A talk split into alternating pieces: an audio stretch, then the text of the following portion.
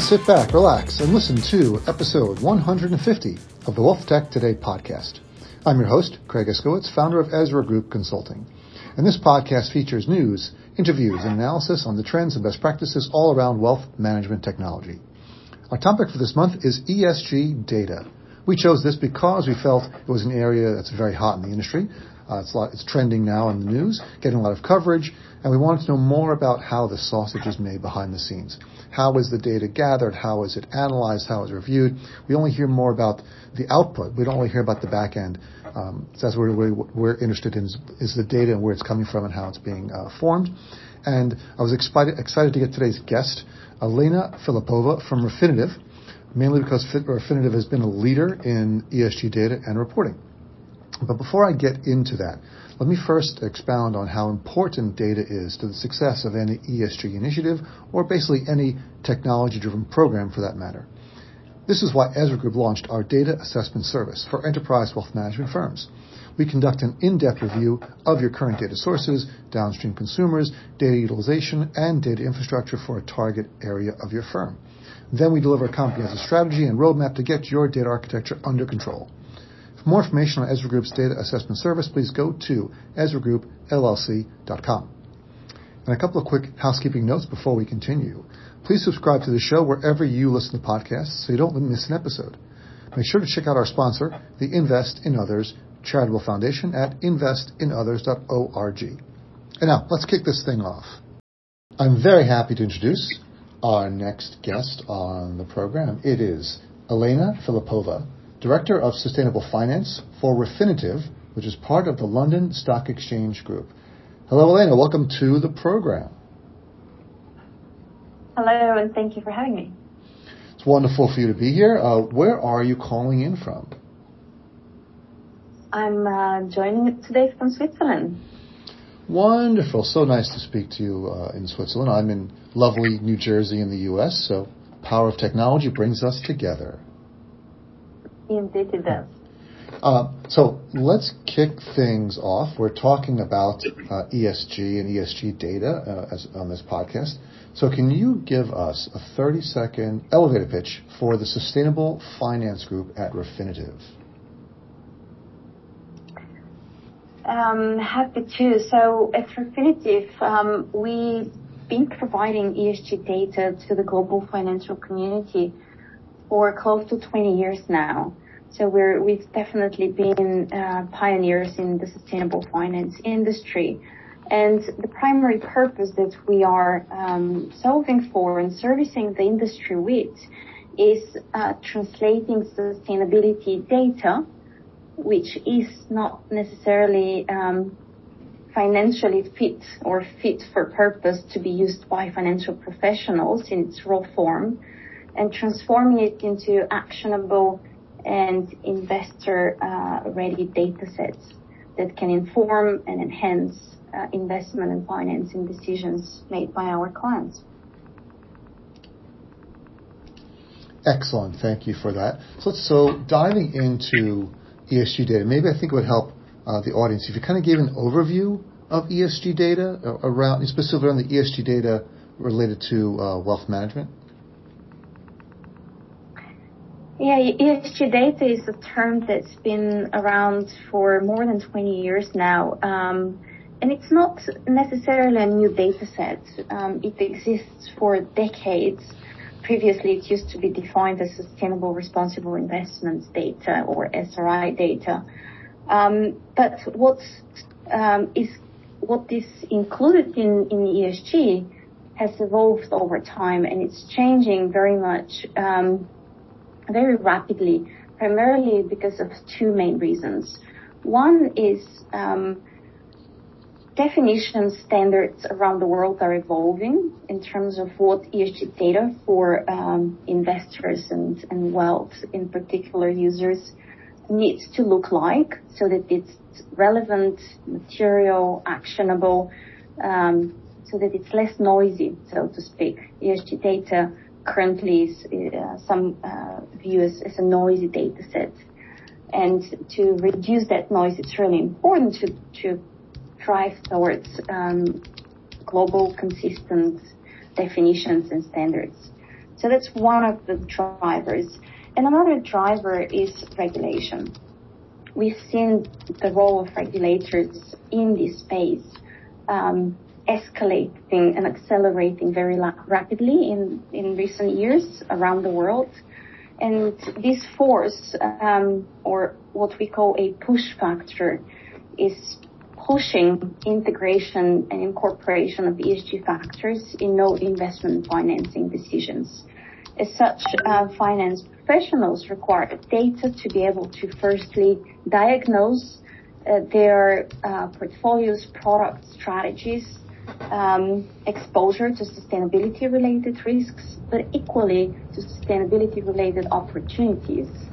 And secondly, build strategies that allow them to um, execute on different objectives that they have or that their customers um, have asked for and measure, monitor progress against those objectives. So data really underpins uh, the, the full value chain and what is ESG data has evolved in recent years to a lot more clear data sets of sustainability related themes, KPIs and metrics that um, companies, financial firms, um, and anyone else uh, that uses the data is um, required to start measuring and reporting against. I thought that was interesting. You called uh, your your use of the term push factor.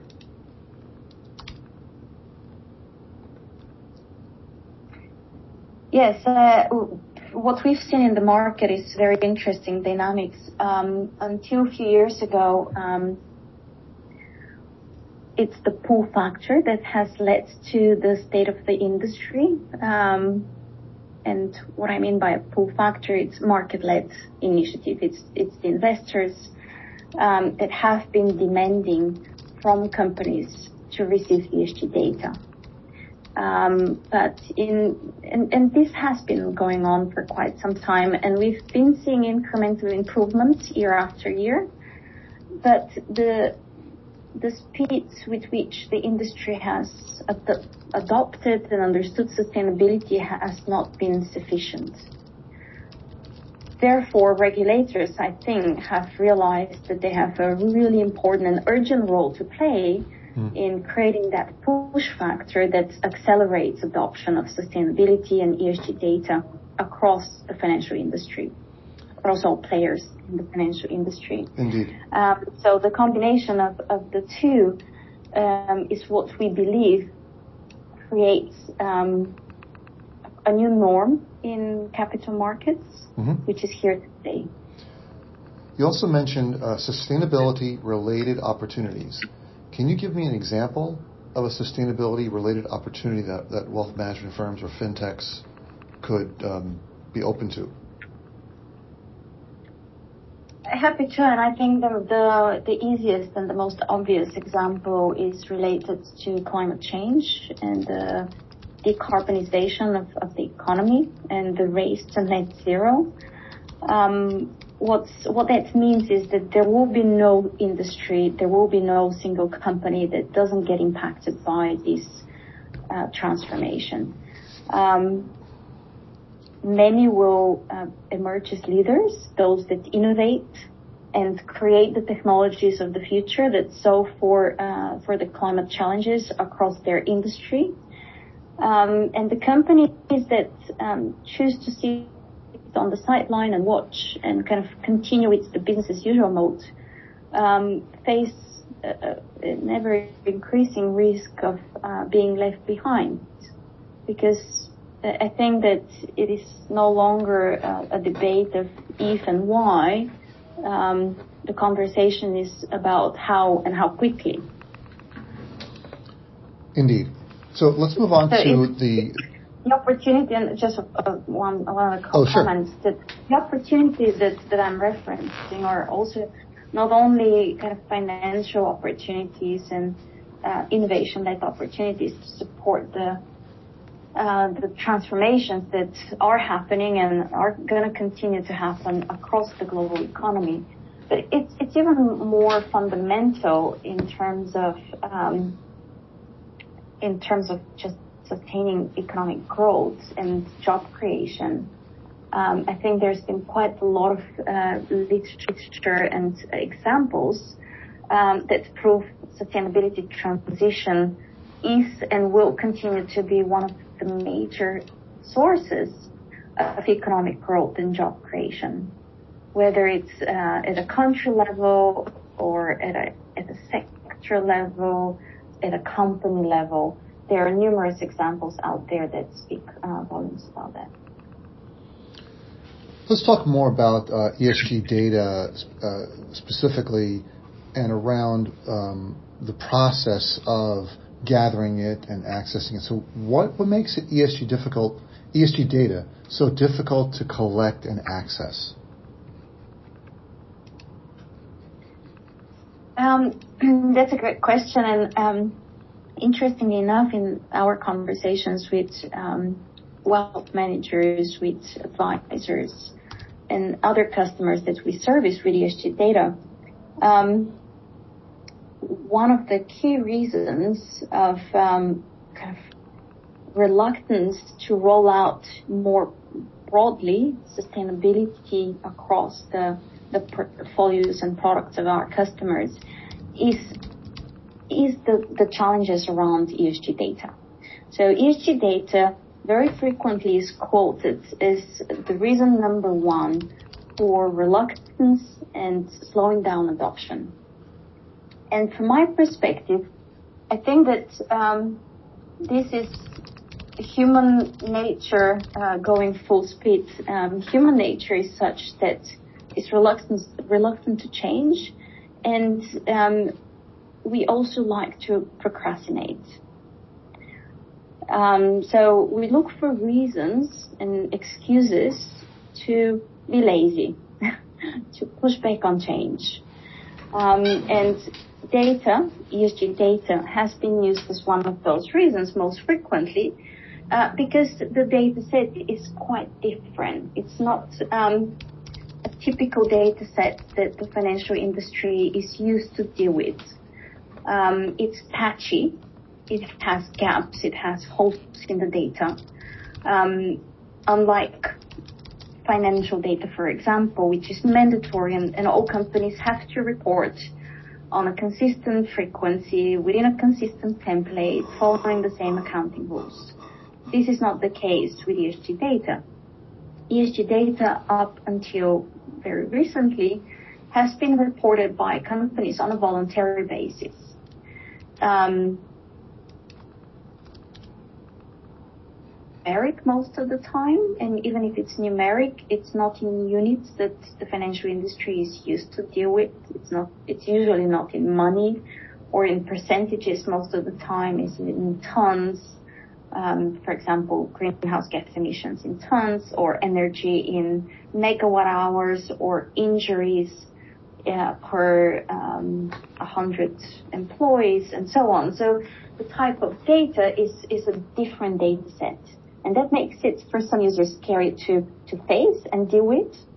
But on the contrary, over all of those years that we've been servicing the financial industry and, and different wealth managers, um, we've seen numerous examples of uh, users building very successful uh, investment strategies, um, enhancing conventional products to overlay them with sustainability considerations, whether that's overlaying them with an overall ESG score or with some of the uh, more granular components like uh, intensity uh, ratios or um, even board independence.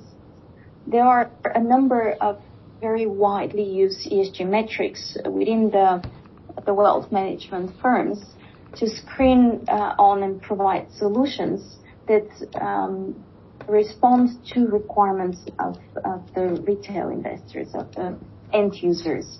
And if you think about it, I mean, all of us, um, it, it's quite natural that we want to preserve our environment. It's quite natural that we, we want to see people being treated fairly, um, and that there are, um, fundamental human rights being respected by institutions uh, included in our pension funds or institutions that we uh, invest our wealth uh, into.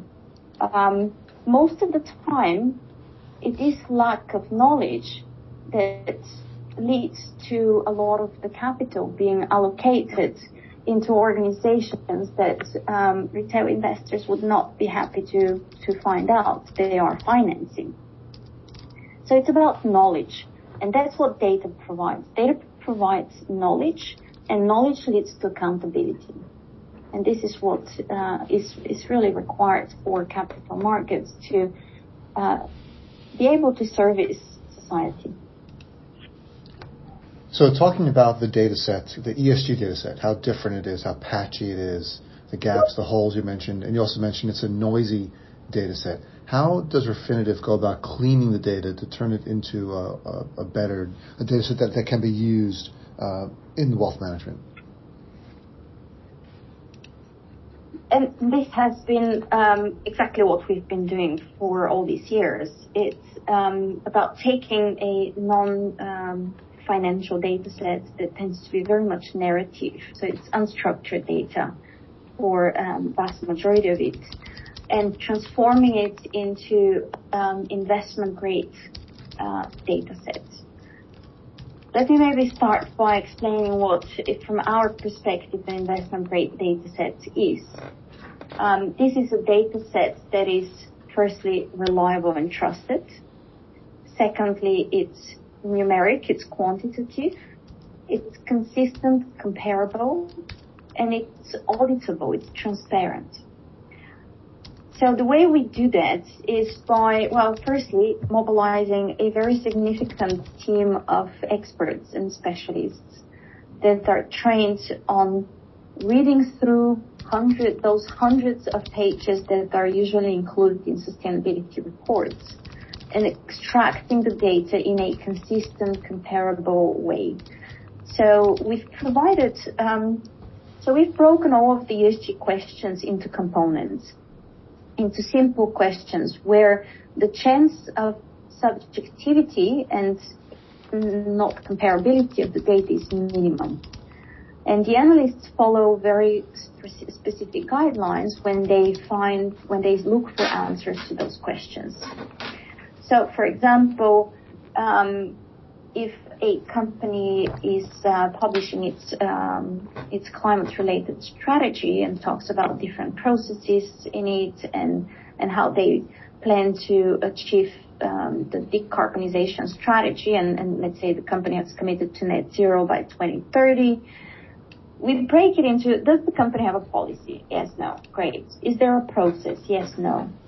Is there a target? Yes, no. How much is the target? By what year? So you break up the text into very clear data points and KPIs, which if answered by different analysts, they will answer it the same way. And we preserve uh, the connection between the way that the company has reported the data and the metrics that are captured in our system. So everything is fully transparent leveraging click-through technology. And it is very similar to how um, our uh, fundamental data is also presented in our products to, to, to our clients. Uh, it is the same technology that powers that transparency from the, the aggregation and the overall scores back to the underlying inputs and metrics and back to the actual source documents that we've used in collecting the data. Um, to give you just a few numbers, uh, our operations team, these are our uh, ESG uh, specialists, um, consists of more than 700 analysts, and we process data on 12,000 global organizations. It's a very labor-intensive and time-consuming process to to do that transformation of ESG reports and text into investor-ready uh, and actionable ESG data I'd like to take a break from this episode to talk about our sponsor, the Invest in Others Foundation. The Invest in Others Foundation is running the Invest in Others Awards, which is a program that recognizes the charitable work of financial advisors in communities across the country and around the world. Awards are presented at their signature event, the annual Invest in Others Awards Gala. Over 600 advisors and financial services executives attend this premier event to celebrate those individuals that actively give back to their communities. I've gone to, I think, the last three award galas. They had to cancel it for COVID, and then they canceled it again last year, uh, 2021. Uh, it was normally in September, October timeframe, but hopefully we'll have it again this year. So there are five categories of awards that recognize, uh, recognize the distinct ways that advisors have made a difference through their work with a nonprofit. So the nominations deadline is April 1st. That's less than a month. Just go to investinothers.org and you can click on the nominate, uh, click here to nominate link and nominate an advisor. Um, if they win in one of the five categories, which are Catalyst Award, Community Service Award, Volunteer of the Year Award, Lifetime Achievement Award, and Emerging Impact Award, they can win, let's say, finalists in all categories receive $25,000 for their charity. The winners in the Catalyst Community Service, Next Gen, and Volunteer of the Year categories receive $50,000. The advisor who uh, receives the Lifetime Achievement Award receives $75,000. That's a lot of money for a charity, can really help. I've uh, been lucky enough to be on the, the nominating committee, the, no, the awards committee, the judging committee for a bunch of these different awards. It's really hard. These advisors do some great work, both local communities in the US, in South America, in Central America, in Africa, in Asia, across the world, uh, and right here at home all kinds of great uh, stories, great charities that help people of all uh, ages, shapes, and sizes. You should uh, uh, nominate someone and also donate. Your company will probably match your donation, which provides twice the benefit. Please go to investinothers.org. Thanks. Yes, 700 analysts processing data on 12,000 organizations is quite a huge uh, lift, not something that any many other companies could be able to handle. Indeed, and you do need a lot of um, specialized experience and expertise to do that as well. Um, the, training cycle of, of our analysts is a lot longer than a typical training cycle um, to, to, collect any other data set. Uh, because again, the, the concepts, the topics that are covered under ESG data are um, so wide ranging and you do need to be familiar with them to be able to synthesize and, and extract meaningful data out of, out of the reports. Our analysts tend to specialize on industries because sustainability teams tend to be more relevant and material to certain sectors over others. So, for example, um, climate change is, is, certainly more relevant to oil and gas and um, transportation companies than uh, maybe um, financial institutions.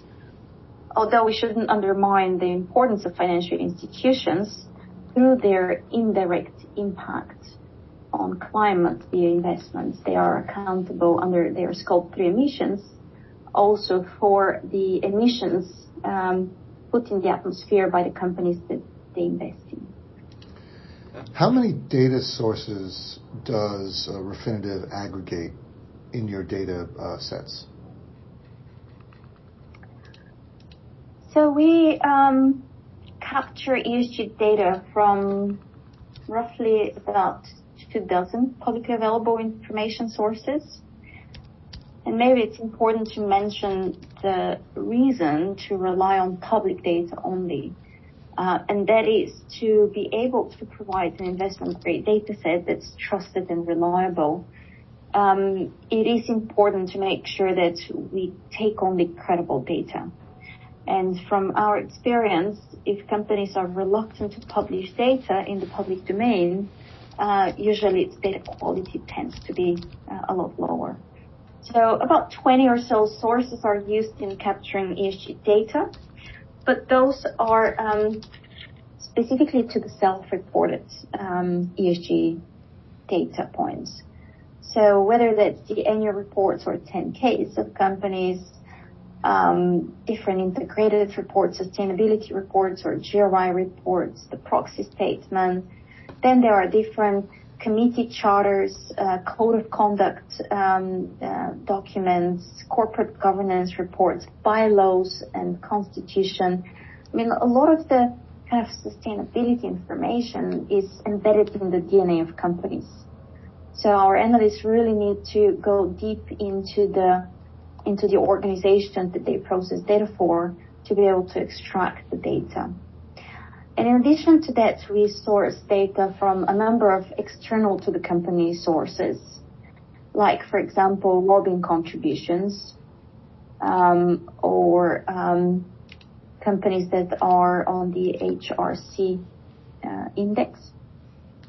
So there are some additional uh, sources that we also process data from, and this gives a view that um, we like to describe as inside out view. So it allows users of the data to understand what companies put out about themselves.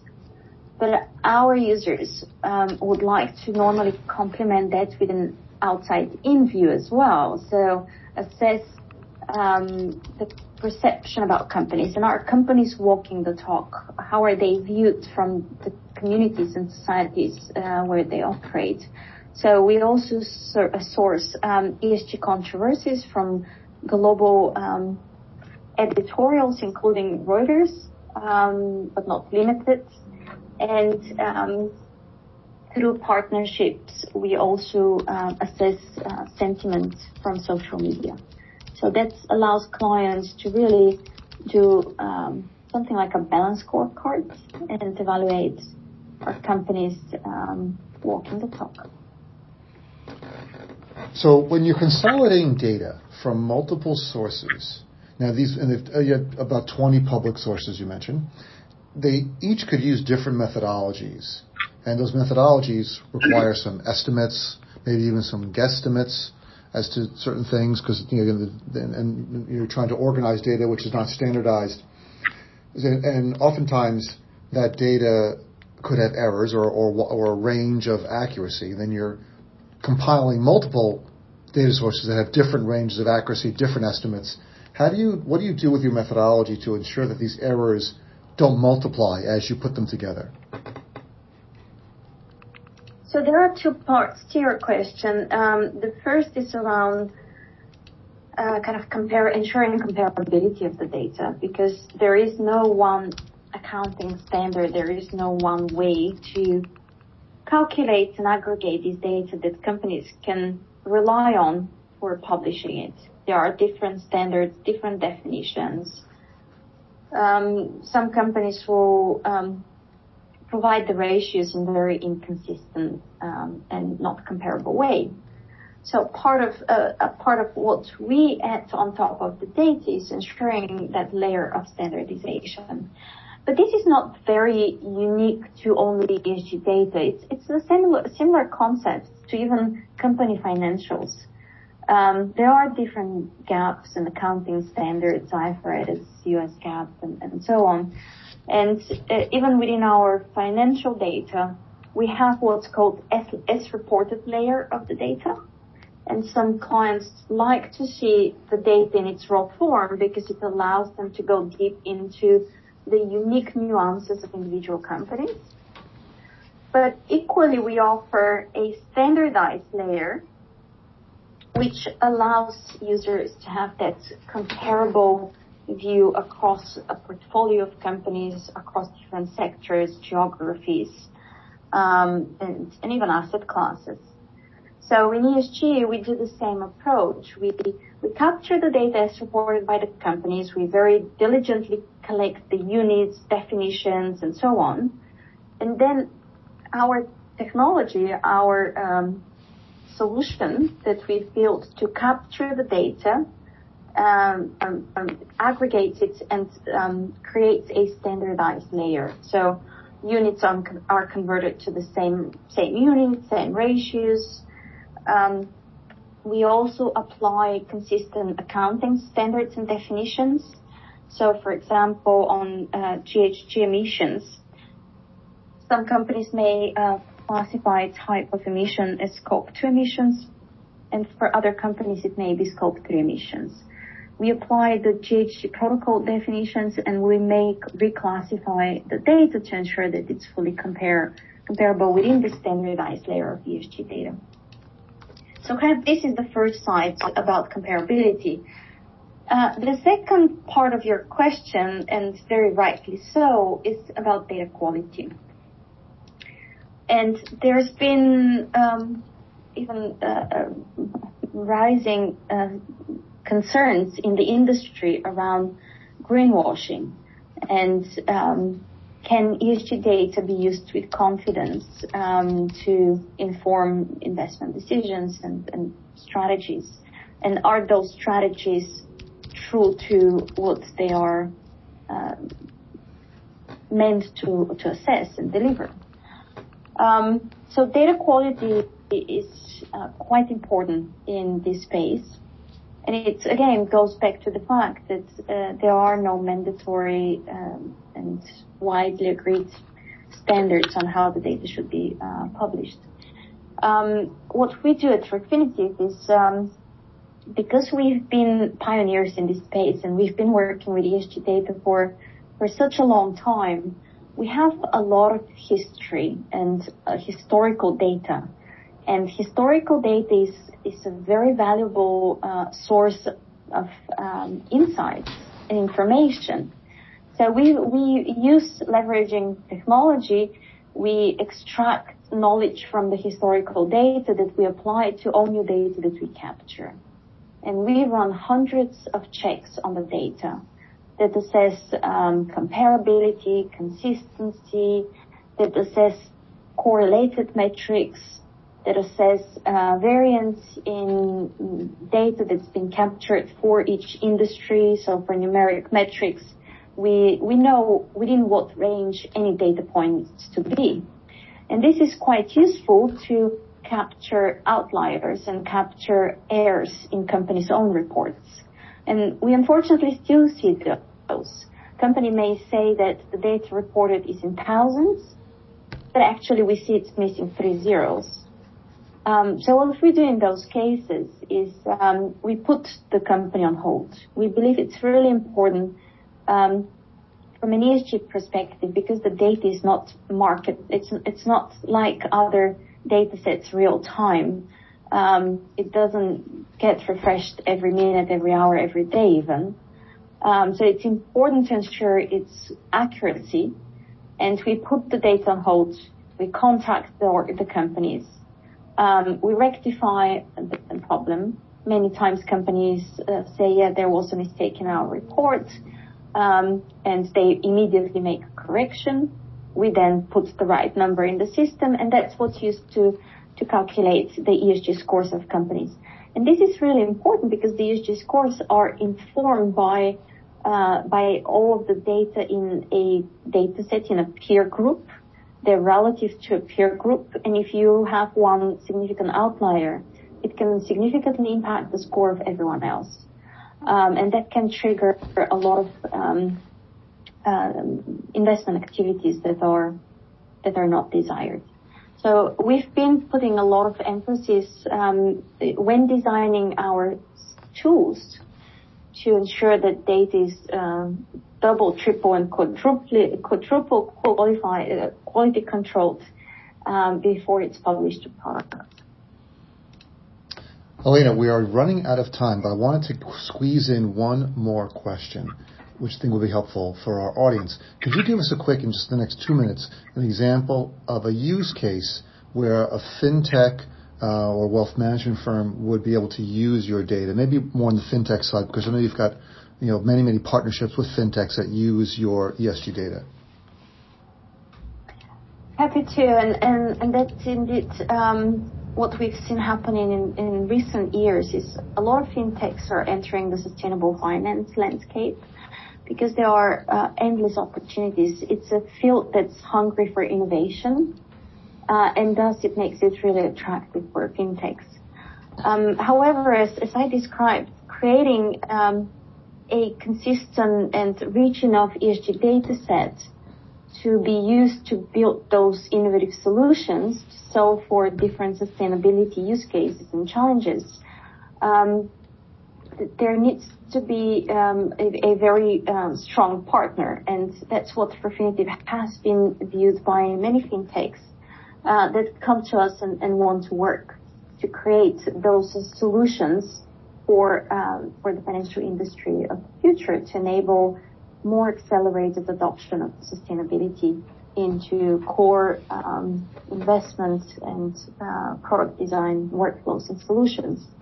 Um, so we've we've done quite a number of those um, um, partnerships in recent months and years, um, and we believe that they're a very important enabler for uh, adoption of sustainability globally at the pace that's needed. Um, in terms of wealth management firms, the use case there is we work with quite a large number of, of um, some of the largest wealth managers and they use our data to um, present it to to their advisors because the advisors are um, being asked by the end users and customers around sustainability uh, considerations more and more frequently. Um, and having access to the data allows the advisors to have the right conversations with their customers to uh, provide them with the, with the right advice that aligns with their personal beliefs and expectations that go beyond just pure financial performance, uh, but also touch on sustainability desires and needs. Um, so it empowers them to to have again knowledge and um, provide this, the right solutions at the hands of their customers. Elena, that was an excellent answer and just in time. Uh, can you please let the audience know, because we're, we're now done, uh, can you give the audience uh, where they can find out more information about Refinitiv Sustainable Finance? We publish quite a lot of information on refinitiv.com um, under ESG data. I would also encourage you to uh, follow um, our Refinitiv perspectives. There is a um, options to select um, ESG as a team, and then you'll receive a lot of thought leadership um, reports and blogs that we publish on the topic. And um, these are the main places to start with, and happy to uh, provide any additional support if needed. Fantastic. Elena, thanks so much for being on the program. Thank you for having me, Craig, and have a good day. Recording stopped. Hey, it's Craig again. Here are my top three takeaways from this interview. Regulators are a push factor who are pushing integration of ESG into all investment decisions. Now the question is, should regulators be doing this or should the government be doing this in general or should the decision be left up to investors whether or not they want ESG to be used? Number two, investment grade data is reliable, trusted, quantitative, consistent, comparable, auditable with the goal of minimizing subjectivity. Number three, Refinitiv's data operation team has over 700 analysts. That's crazy. Uh, but you can see the depth, the breadth and depth of their coverage where they cover over 12,000 organizations. And that's a wrap for this episode. Uh, thanks for listening. Please go to our website, EzraGroupLLC.com, scroll to the bottom of the homepage, and sign up for our newsletter. Once a month, you'll receive an email full of chuck uh, chock full of wealth management goodness that includes news, analysis, information, links, all kinds of things, and you will not be disappointed. Thanks for listening, and talk to you all again next time.